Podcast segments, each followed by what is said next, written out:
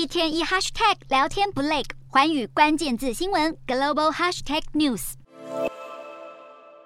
在国际能源价格飙涨与俄罗斯断供天然气的双重打击之下，德国政府当地时间四日宣布一项规模高达六百五十亿欧元（约新台币一兆九千八百八十一亿元）的救济计划，以缓和能源危机冲击与民众生活的压力。这项救济计划将会发放给数百万有领取养老金的德国民众每人三百欧元的补贴，并为学生族群提供两百欧元的一次性拨款，还会对领取房屋补贴的人士提供暖气费。除此之外，德国政府也计划降低天然气、石油以及煤炭的终极消费者价格，以减轻高昂能源价格对民众生活的冲击。实际上，在此之前，德国政府已提供两项总额三百亿欧元的救济方案，包括调降汽油税与拨款十五亿欧元，延续九欧元吃到饱的大众运输月票措施，广受人民欢迎。在俄罗斯频频断供输往欧洲天然气之际，乌克兰总统泽伦斯基也警告，俄罗斯正在增加对欧洲政治与民众生活施予压力，以便于自己在战争中的发展。泽伦斯基更强调，俄罗斯正准备在今年冬季对所有欧洲人发动一场决定性的能源攻击，并呼吁欧洲人民之间加强团结，对俄罗斯实施更严厉的制裁。